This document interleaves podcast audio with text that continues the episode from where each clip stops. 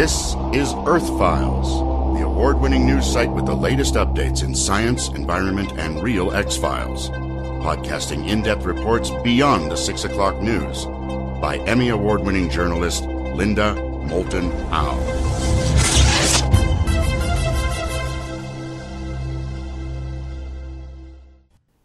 Hi, everyone here and around the world. I'm happy to report we're about to break through two hundred thirty-one thousand subscribers, and I got to meet some of you in Los Angeles last week at the Conscious Life Expo. It really was fun, like before COVID, staying up late in deep discussions about U F Os, time travel, souls and reincarnation, entanglement, is this a holographic universe? And when will Earth power brokers finally open up the truth that we are not alone in this universe? Another hot topic was the four aerial objects shot down by the U S Department of Defense between February fourth and February twelfth, beginning with this two hundred foot tall Chinese spy balloon photographed here over Billings, Montana on February first by Chase Doak on social media before being blown up on February fourth, twenty twenty-three over Surfside Beach, South Carolina by a Sidewinder missile fired from a U S Air Force F twenty-two. By then, the huge balloon had floated over much of the United States, including sensitive military regions from Alaska to Montana and across the country to South Carolina, where the Sidewinder missile shot it down into ocean waters near Myrtle Beach, South Carolina on Saturday, February fourth, twenty twenty-three. As American sailors search for the downed spy balloon, China's Xi said he knew nothing about the balloon, raising even more questions. But the Pentagon insisted it was a Chinese surveillance balloon that had flown over sensitive American sites to collect intelligence.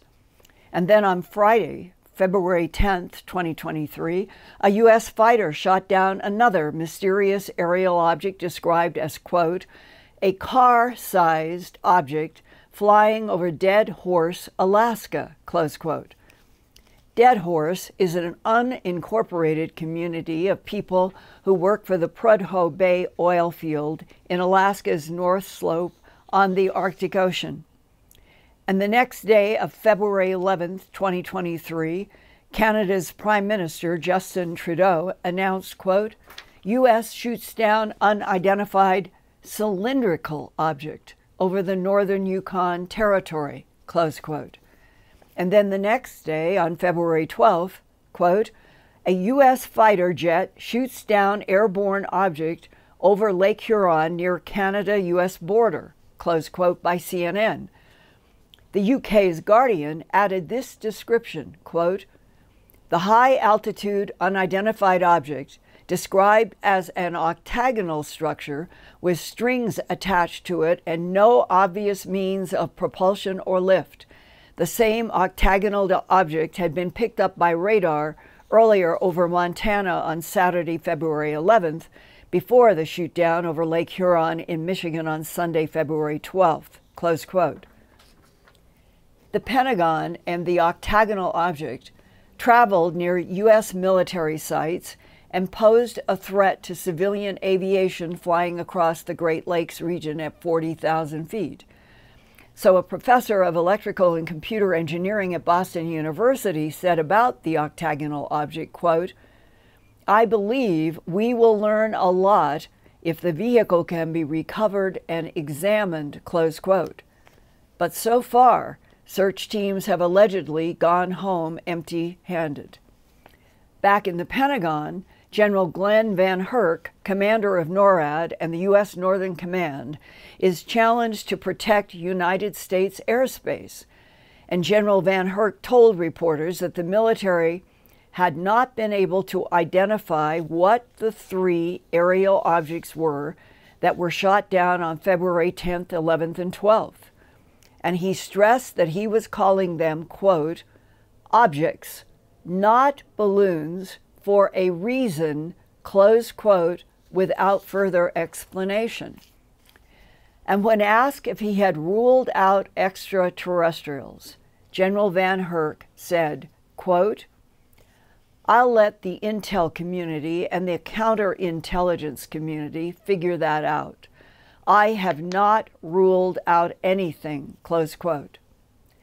Meanwhile, out west at Edwards Air Force Base is the highly classified U S Air Force Rocket Research Laboratory spread out over a range of hills in the desert near Boron, Kern County, California, about one hundred miles northeast of Los Angeles and north of Palmdale and Lancaster, California. Those desert hills and the men and women who have been based there above ground and below ground have kept secret the sizes, functions, and origins of U F O U A P craft that our American military have been confronting over the past eighty years since World War Two. Recently, I had a discussion with one of those men retired from a twenty-year U S Air Force career. I'll call him John Smith, now in his seventies, who was stationed at Edwards Air Force Base in California during the winter of nineteen seventy-nine. It was a Sunday evening. I was the sergeant. I was training a new airman, and he was on patrol with me. Part of my patrol zone was Rocket Propulsion Laboratory. So we drove up there midnight shift, and at approximately oh two hundred hours in the morning, I drove up and parked on the ridge line so we could overlook pretty good view of the Rocket Propulsion Laboratory. And as I parked there, it was a pretty clear night. It was wintertime. You could see quite a distance. And the new airman spotted this object on top of one of the Rocket Propulsion Laboratories. It was a black disc, charcoal, really dark and really large. And he asked me, "What is that?" And I says, "I have no idea. I don't know." And so I picked up the vehicle radio, the microphone, and tried to call the desk sergeant, and the radio was dead. We both tried our portable walkie-talkies, and they both were dead. No squelch control, no sound, nothing. And during this time frame, this object rose up a couple hundred feet, and it didn't fly directly towards us, but like in a circular pattern, like a round circle, it came towards us. How big in diameter? I estimated the size of two C five A aircraft, wingtip to wingtip. Give me an estimate on the feet in diameter. Uh, eight hundred to one thousand feet. Huge, round disc craft over Edwards Air Force Base in California. Yes. And at that point, did you and your new trainee say, why isn't anybody scrambling any airplanes out here to this huge round disc in the sky? We tried to get help on the radios, but they didn't work. And so we were really concerned what was going to happen to us. What is the closest that came down over your heads? I would say it was two hundred to five hundred feet above us, pretty close. You would think it would cover the entire sky above you and that you would be able to hear sound. Right. It's really strange. Nothing. No sound at all. And did it literally cover the whole sky above you when it was at its lowest point? Just about. You could see the outer edge. It was huge. When it got within a couple hundred feet, I kept the vehicle engine on because it was wintertime and had the heater on. Well, the vehicle engine died. And then this object came directly above us, and it stopped. And during this entire time, I had the window rolled down. I heard no sound, and I took out a shotgun I had, and I opened the door, and the airman told me, "What are you going to do?" And I says, "I don't know." And he says, "Whatever you do, don't use a shotgun." And I said, "This is the last resort." But it stayed above us for about thirty minutes. Then it rose up. It went a couple thousand feet north of our position. Then it rose up a couple thousand feet. It stopped. Again, no sound, and then it slowly rotated from a completely horizontal position to a completely vertical position. Then again, it stopped. Then it slowly started spinning. And as it started to spin, the super bright, sparkler-looking lights lit up its outer edge. And as it started spinning faster and faster, I noticed that the air felt like it became full of static electricity, and it actually became hard to breathe. And as this thing started spinning and spinning so fast that it became a solid white blur, it started to lift off.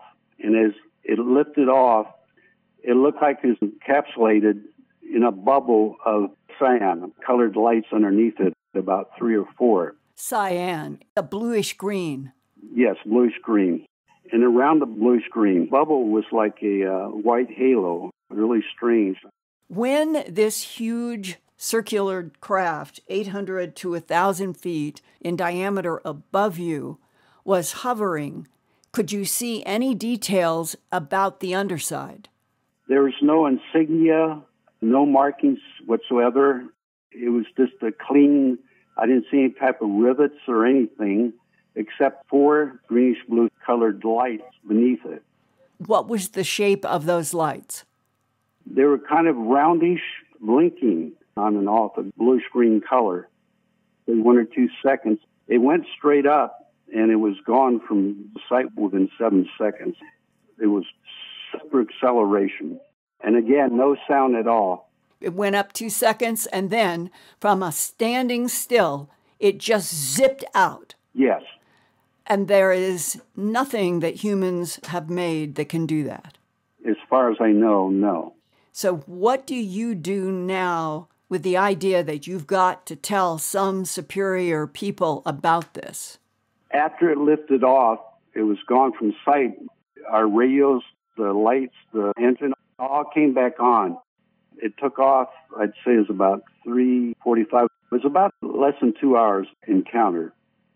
Well, when our radios and everything came back on, we called the desk sergeant and informed him of what happened, and they said that they contacted the radar tech, and they actually detected the object when it took off.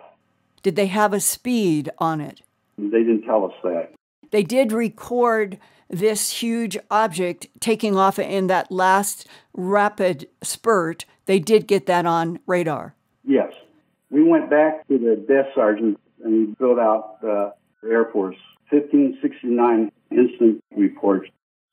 So we filled those out, and we also briefed the flight commander, and he told us this information would they put in the desk blotter, and the base commander would see it on Monday. This was a Sunday.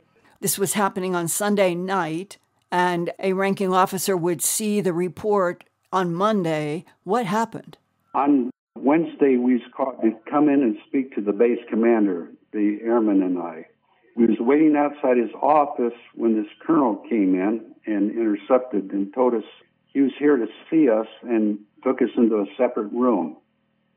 And he spoke to me first, and uh, the colonel was kind of strange because he's wearing a dress blue uniform. He had no name tag, no insignia. He never identified himself or give us even a name. He was really large, about six foot four or five, real muscular. He had gray hair of an older man, and he had these piercing green eyes, kind of strange. Anyway, he asked me to explain what happened, the sequence of events, and I did so. And then he had me draw on the chalkboard basically the shape of the object we've seen. And afterwards, he got up and he got right into my face. He said, "You will never tell this to anybody ever again, what occurred, what you saw." And he said, "You understand me?" And uh, I nodded my head. I never said yes, but I did nod my head. And we got called back to see the base commander two days later, and this time it was the real base commander. And waiting outside his office, these two large men, they looked like middle linebackers dressed in suits. So I go into his office, and he says, "I want you to sign this." And I read it, and it says it's a non-disclosure agreement. It says what I actually saw was a helicopter practicing night landings. I got mad. I stood up, and I said, "Sir, this is not what I saw. I saw a U F O. And then he stood up and says, "You will sign this document that this was a national security issue. It was monitored at the highest levels of government." And so I refused again. And then I said to him, what I actually saw was a disc, a U F O. And as soon as I said the word disc, he started yelling, "Shut up, shut up. Don't tell me when you saw a U F O, or I have to sign my own N D A. And so if you don't sign the document, you don't want to do that. I says, why? And he says, you never see your family again. In fact, you permanently disappear.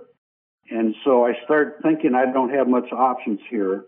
So I told him, I'm going to sign this document, but I'm signing it under duress, not of my own free will. And I signed it. I asked for a copy, and he said, get the heck, he used the swear word, out of my office. And so that's basically how it ended. And you would have interpreted that what he was implying is if you did not sign that non-disclosure agreement, the two muscular security people outside of his door would take you, possibly to kill you, but to make sure that you would never talk again. Yes, I was shocked. This is the Air Force Base commander telling me this, and I'm an airman, and I haven't done anything wrong except I was telling the truth. But evidently, they didn't want to hear the truth, or they didn't want nobody else to hear about it. I think that it is the latter, that we have had policies of denial and lies since World War Two from our government about anything related to U F Os and extraterrestrials. And now we are looking back at what the policies did to people who were simply reporting actual astounding craft, like what you and the airmen saw. Eight hundred to one thousand foot round disc is not anything that the United States has made or any other country on Earth. Would you agree? Yes. I spent twenty plus years in the military, and I never seen or heard of any object that belonged to our military. After that threat from the person who seemed like the base commander to you with the strange green eyes, did you have anybody else in superior authority just come to you privately or ask to talk with you about what had happened? I started talking to people, pilots, flight test engineers. I talked around the subject. I never told them about what I actually saw, that I actually had a U F O encounter. I was surprised that some of them came forward and said they had encounters too. One flight test engineer, a captain, T D Y, temporary duty to our base. And we was working on a project together, and we started U F O subject.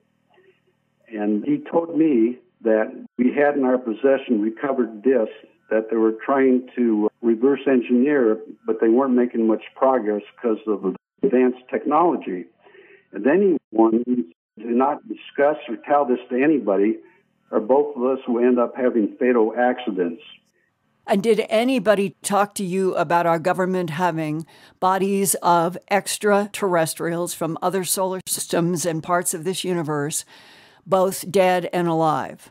I never heard anything about that, except for what this captain said, that we did have recovered discs and that they were not from this Earth. He said that? Yes. Why is the truth of other intelligent life in this universe classified? And why have truth tellers been punished since World War Two over the last eighty years and currently? Those questions are beginning to provoke some mainstream media to ask serious questions, like this February thirteenth, twenty twenty-three Slate Future Tense article, quote, "How the U S government made pilots too embarrassed to admit they'd seen U F Os," close quote. And after detailing the U S shoot-down of the big balloon and the three other unidentified aerial craft that I began with tonight in this Earthfiles podcast, Slate Future Tense concluded its article with these words, quote, "The government created a monster with its handling of the U F O issue. The bias and shame surrounding some fifty years' worth of U F O sightings in the U S reinforce the need for the public to think critically rather than succumbing to what investigative reporter Leslie Keene called the, quote, pure irrationality of the stigma," close quote. It also underscores how misinformation or disinformation starts at the top and filters down through the public until it takes on a life of its own, close quote. But instead of misinformation filtering down to the public, we all deserve truth told straightforwardly about the relationship of other life forms in this universe with this planet Earth for millions of years to this present day. So many of you viewers of this Earthfiles YouTube channel have written me about your own military and civilian experiences with U F O craft, non-human intelligences, vivid prophetic dreams, and telepathic information. And it's only a few more weeks to the last half of April twenty twenty-three that the aerospace source that I have had for the past three years said the Webb Telescope would be used to announce in April twenty twenty-three at last the confirmation of one or more biological signatures on an exoplanet in another solar system beyond our sun. And there are three more conferences scheduled between now and the end of April, where I'll be speaking, and hopefully a lot of you will be able to attend and we can meet in the matter world and talk about all of this together. Next up, at the end of March twenty twenty-three, is the Parapod Festival in Santa Clarita, California, just north of Los Angeles. It's on March thirty-first to April first, a two-day celebration of the paranormal that includes a ghost town tour, Native American dancing, film screening, stargazing at night, and lectures, where I'll be speaking about From Brains to Galaxies, the Key to Everything is Frequencies. The Parapod Festival is also honoring me with its Media Legend Award, which I am very grateful to receive. You can buy tickets at this website on your screen, parapod festival dot com, and I hope I will be able to shake hands with a lot of you there. Next, after the Parapod Festival, will be Portal to Ascension, April twenty-first to April twenty-third, twenty twenty-three, and you can buy tickets on this website, ascension conference dot com forward slash tickets forward slash. It would be so fun to be with a lot of you at that conference. And next, after Portal to Ascension, will be Contact in the Desert, June second to fourth, twenty twenty-three. You can buy tickets for that conference at contact in the desert dot com.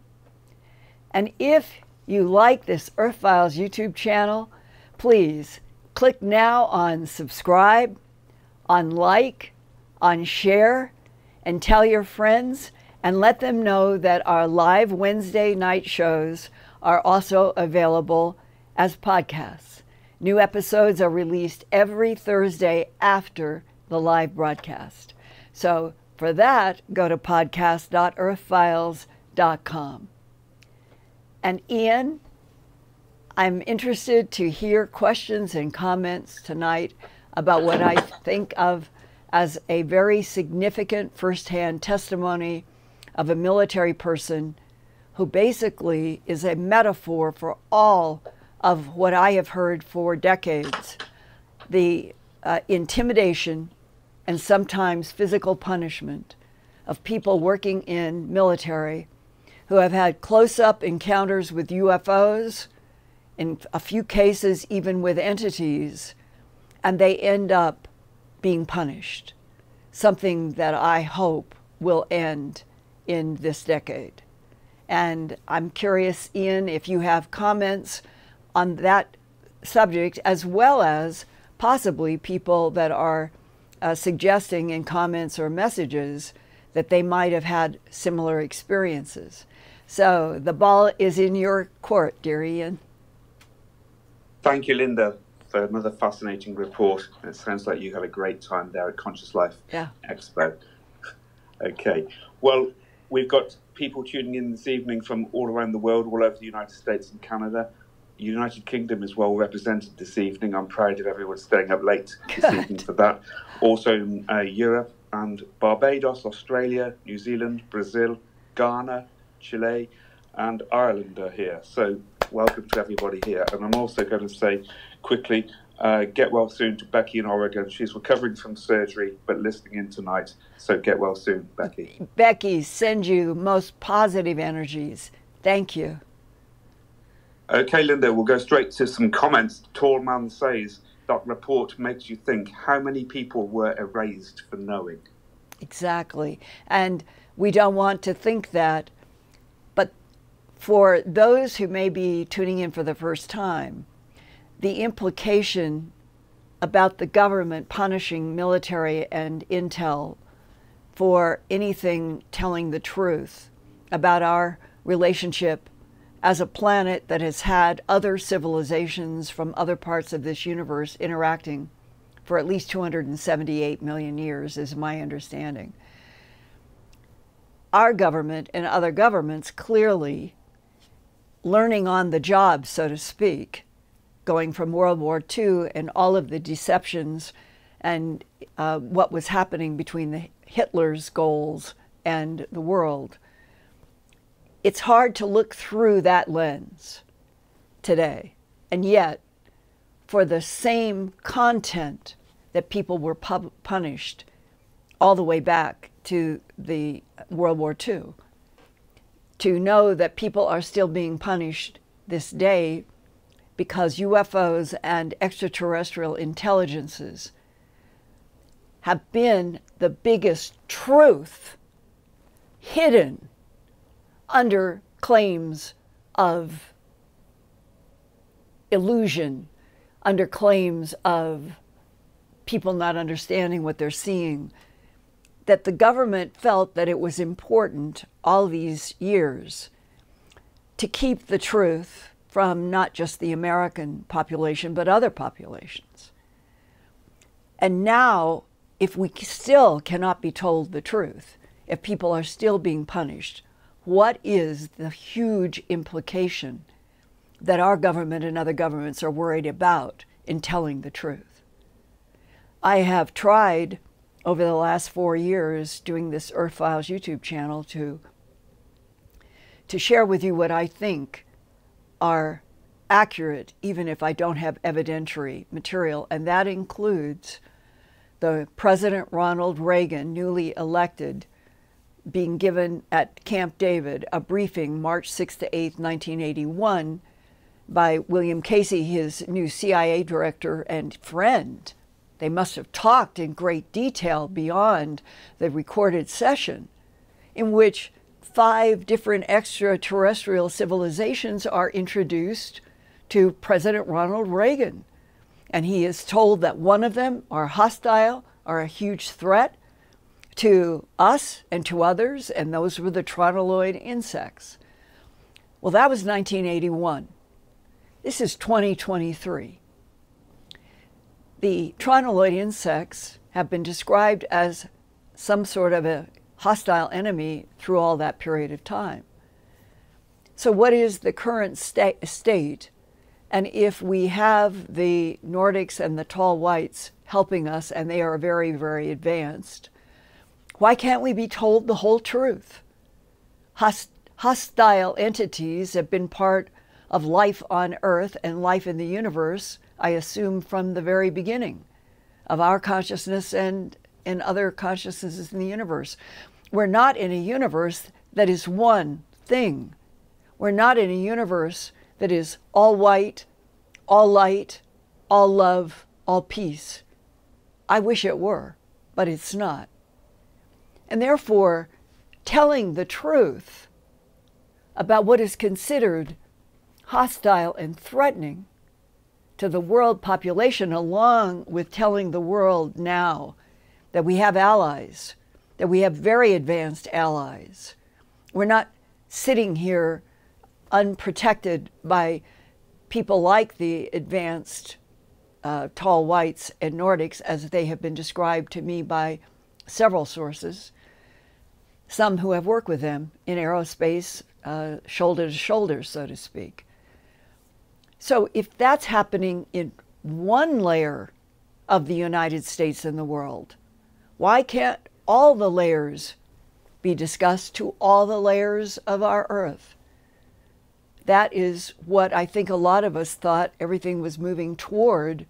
And then when the uh, Defense Authorization Bill was finally passed uh, in December with, it was on December twenty-third, when nobody was paying any attention. It was done quietly, and most of it was gutted. And the only thing that is left, after we thought we were actually going to evolve into a much more honest and straightforward forward relationship between our government, between the Pentagon, uh, between uh, everybody who knows the truth and the, the world, the only change, as I understand it, and I've talked with some lawyers to make sure that what I'm reporting is what the essence is, and it is what I have reported before.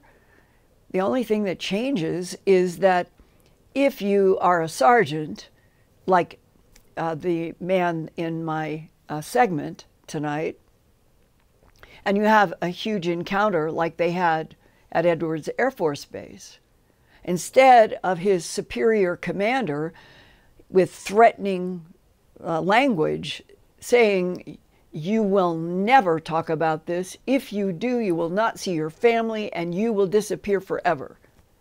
And I've heard that before. Those are, this is not the only time I've heard somebody repeat those words directed at them. The only difference, as I understand it, in the current new N D A A authorization language is that that sergeant should be able to talk to the commander about everything without the commander threatening the sergeant, threatening his family, or anything like that. If anyone listening tonight has any other refinement to interpreting what has, um, I guess you would say, survived in the uh, Congressional Defense Authorization, uh, I'm open to uh, receiving information. But I think that we're still in that strange situation for what is supposed to be a democracy of, by, and for the people. Because since World War Two, there's been this growing, huge black government. And it has been protected, shielded from Congress, from oversight. It has functioned, and I understand from some people who have been in, in it that it, that they were threatened if they did talk about what they were doing with extraterrestrials and back engineering E T uh, engineered technology, that it would be a larger threat to the whole world because of the of the forces at work on our planet that are trying to manipulate humans in different ways with different motives, meaning there are E T agendas that are mixed, and there are human agendas that are mixed, and that when you collide those two together, you get the complexity of different facets that have been unfolding over the last eighty years. And that today, as we should be being introduced by the Webb Telescope to biological signatures in other solar systems without somebody even classifying that, I pray that this spring, summer, we are going to at least get some honest information about an other solar system having biological signatures, and eventually, hopefully, biological signatures will finally lead the government to the language that they will finally feel like that they can tell the world that, yes, we're not alone in the universe. And I want to throw back to you all this question. When you hear the sergeant say tonight what the commanding, his commander at Edwards Air Force Base said to him, "What is your reaction in twenty twenty-three? Should we be making any apologies, making space for continuing those kinds of threats versus everything changing to full truth, facts about what the government of, by, and for the people actually knows about other extraterrestrial civilizations in this universe and the relationship between those civilizations and our ancient past. And that ancient past includes the Mesopotamian cultures that, as far as I know, were full-blood E Ts based on this planet, and humans didn't come into the picture until forty-five thousand years ago, meaning Homo sapiens sapien." So I guess it's the tension. It's the tension between lies and truth, the tension between deception constantly and camouflage, whether it's E Ts or, or our own government. It troubles me to my core. And my, I guess I'm saying to all of you, give me your feedback and maybe suggestions that you could make to your own senators, your own representatives, state level and uh, congressional level, about feeling finally strong enough for everybody to start telling the truth. The representatives of the people of a nation of, by, and for the people should be fighting to get the truth out about what other civilizations have been here, are here, are in this solar system, and throughout this universe. It just seems at this point incredible that it's all being kept secret except for little tiny pieces and theatrical projections, and that the man that I shared with you tonight represents for me the disconnect between what the United States should be doing in leading this world, in telling the truth, not having commanders threaten people with their life and their family's life over the reality of one thousand feet diameter craft in the sky over one of our most sensitive, uh, sensitive bases, Edwards Air Force Base and the Rocket Research Laboratory. That really happened. That really happened, one of hundreds of events. Truth makes us stronger, is my motto.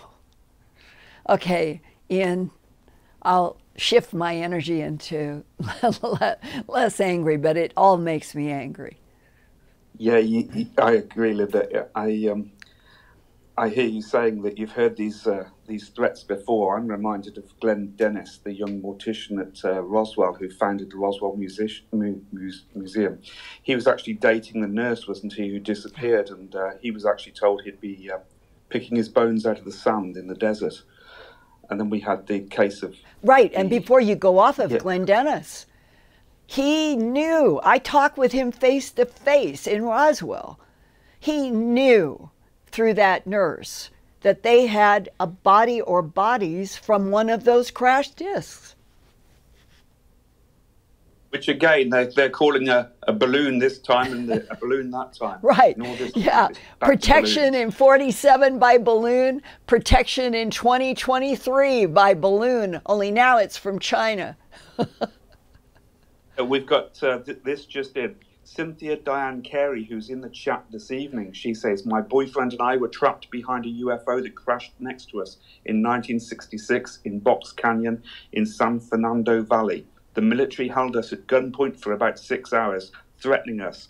while the cut, and then uh, she runs out of characters. She also says the military threatens private citizens just because a U F O crashed next to them. And could you ask her if she can email me directly, or I, I guess if she's listening, uh, can you email direct me directly at earthfiles at earthfiles dot com, my one and only email address, and uh, put in the subject line about uh, being held, what it was held by military? Doesn't point uh, for six hours by yeah, military, yes. Yeah, put that in the subject line, and let's see if we can't talk with each other. Okay, yeah, let's go for it. I've uh, put it in the chat now, and we'll wait to see if she can uh, contact us and give us a bit more information about that. We also had the case in the U K here, the so-called Berwyn Mountain incident, where yeah. there's supposedly a crashed U F O where soldiers uh, blocked the road and uh, yeah. held people back at, uh, again, I think probably at gunpoint. And uh, Ian, do you remember if that was close uh, to the date of December twenty-sixth to twenty-eighth at Bentwaters?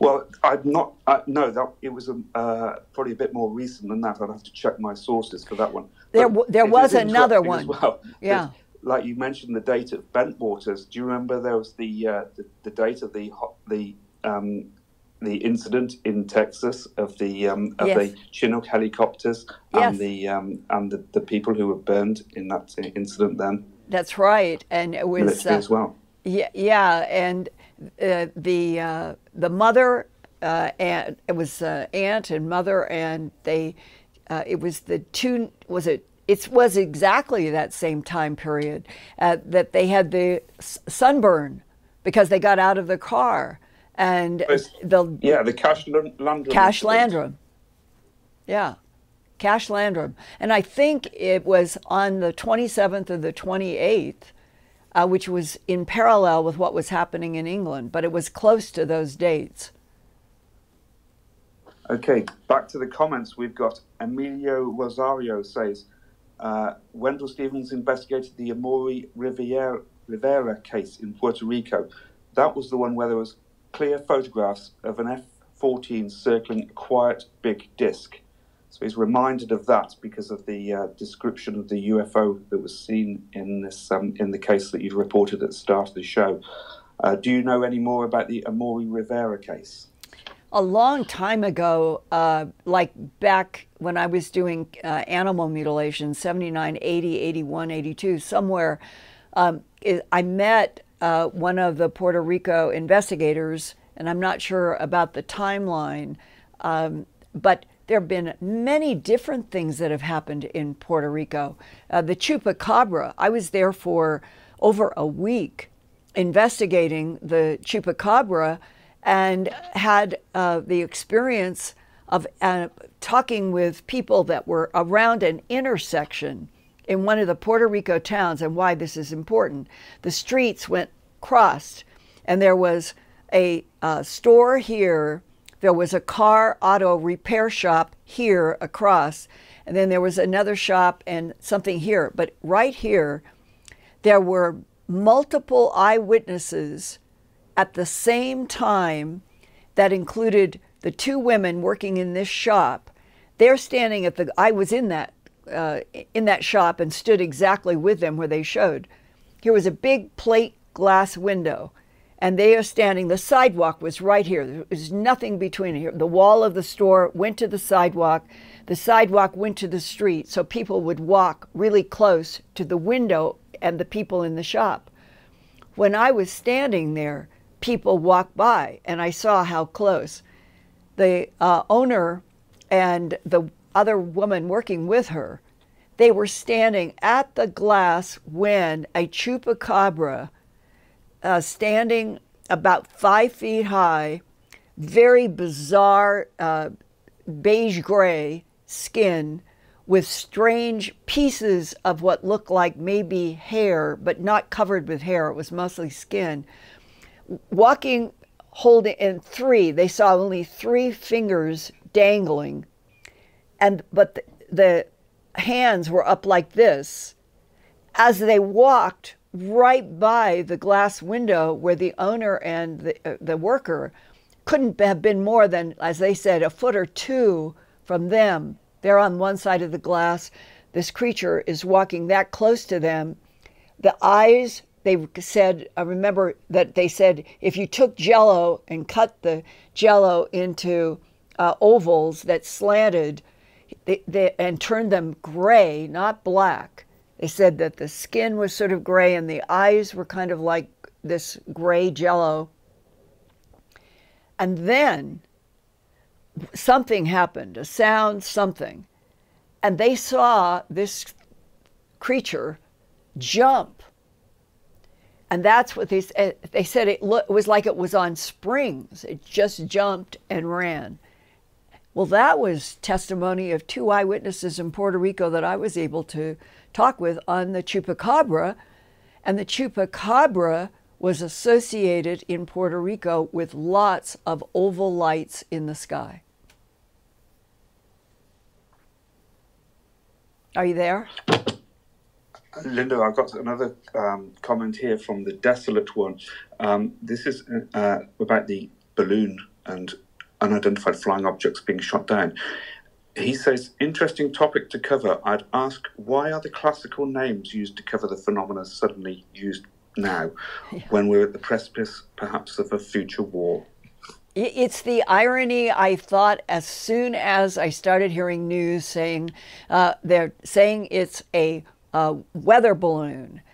And to feel the irony, the historic spring back to nineteen forty-seven, where weather balloon was used as the excuse to cover up what was definitely the crash of an extraterrestrial technology th that made the headline in the Roswell Daily Record on July eighth of nineteen forty-seven, flying disc crashes in ranch. And that was because that information leaked out of the Roswell Army airfield Uh, through Blanchard, who was there, who allegedly was, he was just doing what he thought was his duty in the military to put out this uh, tele, I think it was a telegram uh, that went out into uh, the news. And that's how that ended up in the Roswell Daily Record. It was the truth that it was a round, quote unquote, disc from somewhere else. But what, within forty-eight hours, Uh, the uh, military in, and Texas and New Mexico uh, getting the uh, meeting that would be photographed with a phony uh, weather balloon, and all of that covered, allegedly, the truth about the crash disc there. Well, we don't have somebody saying that they have seen a crashed disc. But what has happened is uh, the mystery of what are the three other airborne aerial objects, one cylindrical, one octagonal, one I don't know, and the, uh, the big one that was shot down off the coast of uh, the North Carolina, South Carolina region. And it's like the same thing echoing through history from forty-seven to twenty twenty-three, isn't it? Yeah, and we've also got a comment. There's been no released gun camera footage either. I think that that physicist that I quoted in my earlier comments tonight, who said if we could study that cylindrical and or the octagonal object, we could probably learn a lot. I read in between the lines that this was a physicist that somebody called, and they were probably asking questions. And that meant that they knew that it was not a weather balloon or anything like that. And we were able to find and get crews out to look underwater, and usually our military, our intelligence, our SEALs are so good when they are assigned to do something. And yet here, the three next objects, it was summed up in the New York Times, I think it was uh, yesterday, it was, what? No, no discovery, just going home, meaning what? We, we're leaving these three objects that we shot down? We're, because it's too hard to get them? Is that really the truth? Or is that another, another cover story? And I want to say that I often, because of the complexities, because this is a hall of mirrors with a quicksand floor, this is a sixteen-layer chess game in which you can't tell the players apart without technology, I often have great empathy with everybody that's in the Pentagon, Edwards Air Force Base, everywhere, because whatever we're, whatever facet of it that we are interacting with, every facet for the last forty-three years that I've been trying to understand since investigating animal mutilations and U F Os and E Ts, which are connected, it becomes so compl- complex, so complicated, so many deflections, so many policies of denial. And you need evidentiary material and proof. And our government has it in spades, in underground laboratories, underground archives. We have all the evidence and physical truth that anybody would ever want. It's all underground or in mountains or on the moon even, and probably some on Mars. How and why do they think that this generation, at this point in the middle, almost the middle of the twenty-first century, that they should continue these policies of lies and denial? It just doesn't make any sense. Go ahead, Ian, do we have any other uh, reports tonight? Yeah, well, first of all, let's do the super chat. So I want okay. to thank everyone for their generous donations this evening. Uh, again, we've got Moonbird, Terry D, Camp Hi. Freedom. I'd say I, Moonbird has been there forever, and I, I celebrate his always being there. Thank you. Yeah, and I'm seeing some familiar names here in the in the super chats as well, some more familiar ones. We've got Yin Yang Glow, Diane Schroeder, Caroline Boyce, Fabian Farbeyond, Patty London, Stacey Watkins, and Rebecca Cole. I'm sorry if I've missed anyone. Thank you, thank you, thank you so much. And now what other reports do we have?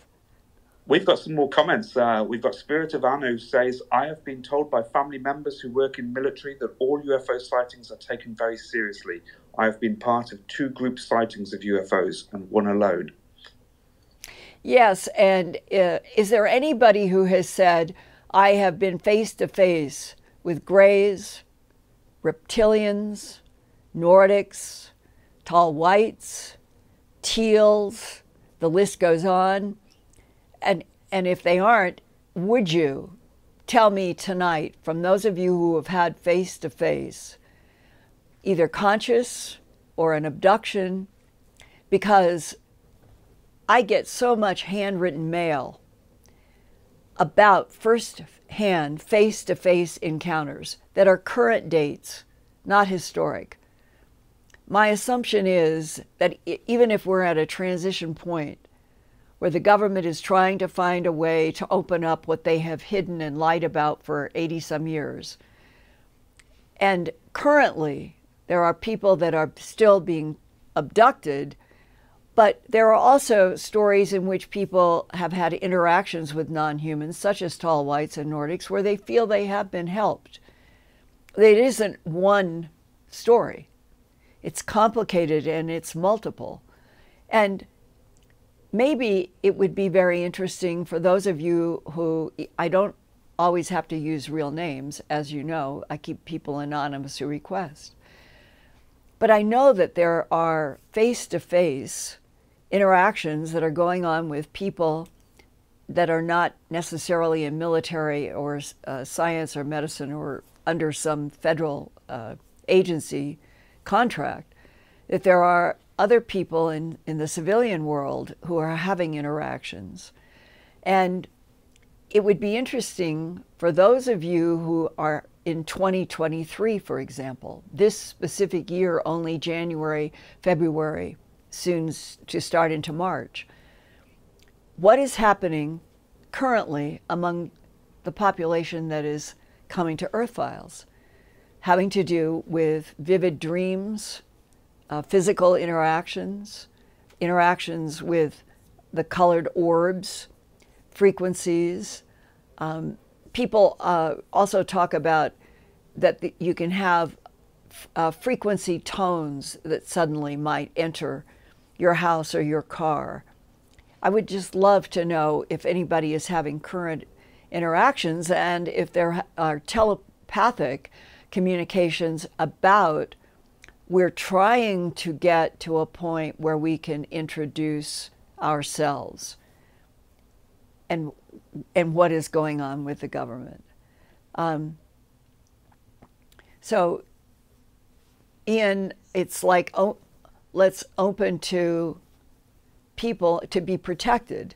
I, I will never give anybody's name or location at the request for anonymity, but it would be very interesting to see what's happening now in twenty twenty-three, a year that feels like it's got so many unexpected things coming around the curve. Linda, I've got Big Base two five five in the chat, says, I've seen the whites. We've got uh, May seven seven seven Abel, says they were taken at the age of four. They're not describing the beings at the moment, but saying it was a horrific face. And we've also got I Can't Explain, who says, I've been face-to-face with greys, mantids, tall whites, and many others, fully awake. Was, if that person right now is still can reply, what was the atmosphere in the relationship between those five or six types? Was it positive, neutral, negative, on a scale of ten? One hostile, ten very friendly. Where was it? Can can we have some information before we close? Keep it coming, uh, people in the chat. Give us some more information. Yeah, this, and also give the, us information at earthfiles at earthfiles dot com. Yeah, and the person who just said that they had those encounters, can they just say back whether they felt hostility, friendliness, or whatever with each different type? Yeah, I guess we're talking about uh, I Can't Explain, who says I've been face-to-face with those yeah. different types. I can't so explain. I, Before we can, in the next uh, two to three minutes, can you send so that Ian can announce what kind of atmosphere was w with each kind? I would love to well, do I'm this. Out, I'm watching the rolling chat as we go. Yeah. So, uh, if there's something pops up, Linda, I'll, I'll tell you. L H Cambria tell, reminds us that Army Intel Edward Abbott was also threatened and his cell SIM card was taken from his phone because of U F O photos. And that was the uh, Eddie Abbott in Hawaii, right? That's right. Yes, that's right. It's true. Uh, and the, uh, I guess the this huge question, I wonder how far in this universe it extends. And I mean this seriously, any civilization. Is it only Earth that is having this problem of having had extraterrestrial civilizations here thousands and thousands of years ago, building the pyramids, being advanced, uh, going away, um, genetically manipulating the creation of other humanoids, we being the one of the examples of a genetic manipulation of already evolving primates, and that E Ts then go away to other planets where they are setting up other civilizations.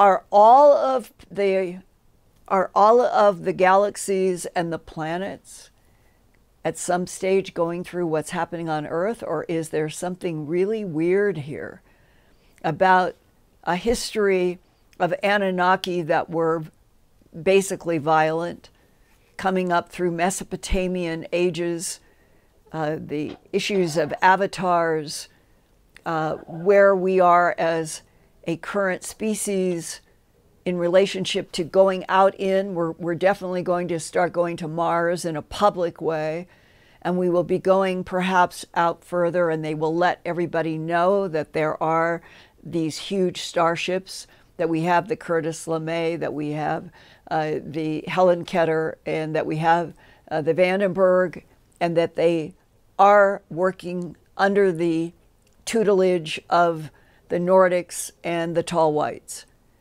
And you would think, with all of that, that we could all be told the truth. And if you look back through ancient history, in many ways, humans have always been subjected to an isolation from the truth.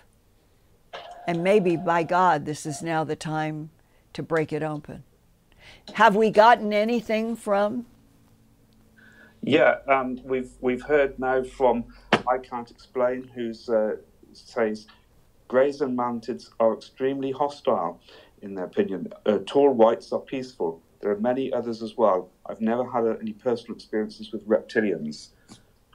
Well, you know, the fact that most people that I've interacted with, which I would say in terms of transcripts I've done in recordings, notes in phone interviews, um, and recorded phone interviews. Probably, well, hey, how about this? I Can't Explain has just said, the things I could tell you would would blow your mind, Linda. I really wish I could have some time to speak with you. Well, please, please send me, send me, and, and, and I'll put you on next week. I'll put you on next week if we can talk about it. I would really appreciate understanding uh, your firsthand experience. So send me your contact information at earthfiles at earthfiles dot com, and we will organize a, a conversation.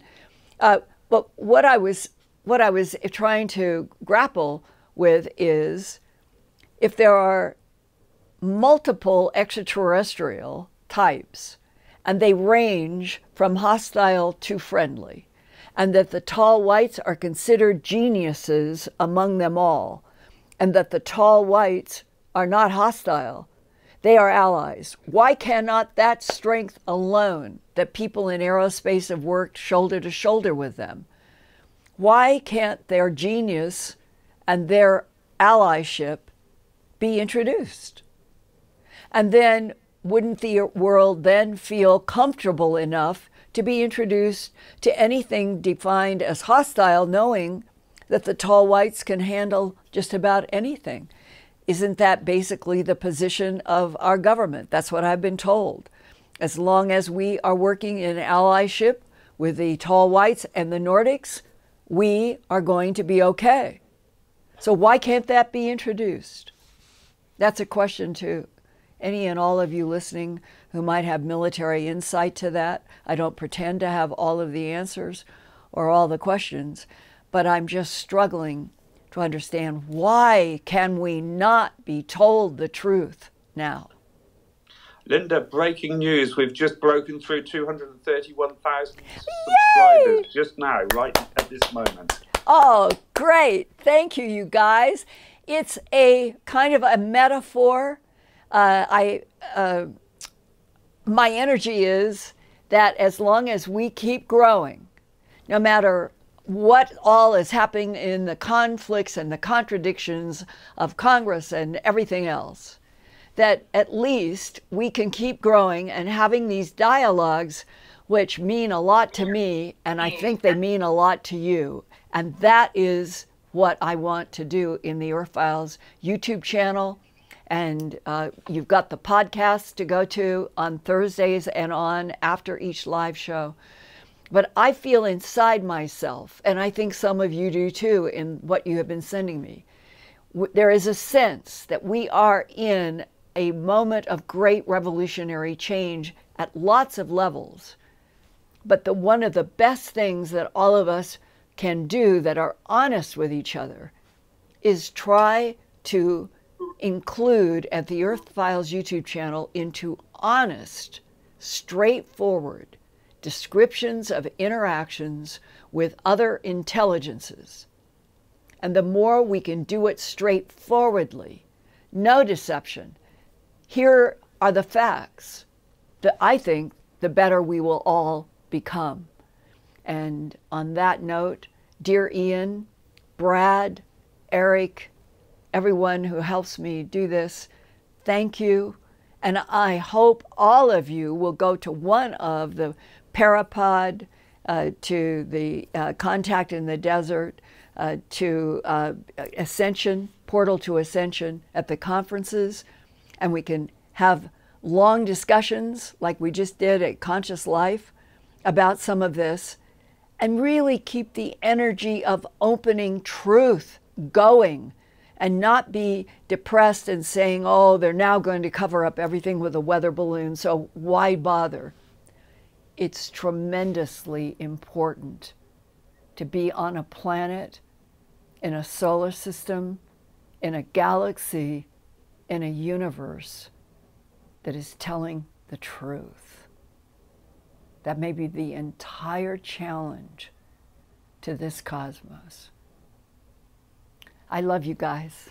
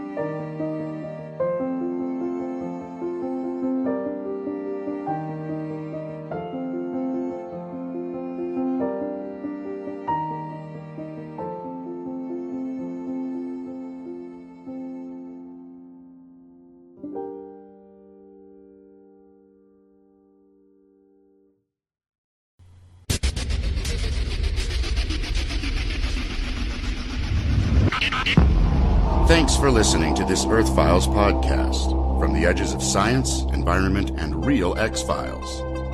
Go to w w w dot earthfiles dot com to see more than a thousand Earthfiles reports with photographs, drawings, and documents. And visit Earthfiles every day, every week, for new reports and new podcasts.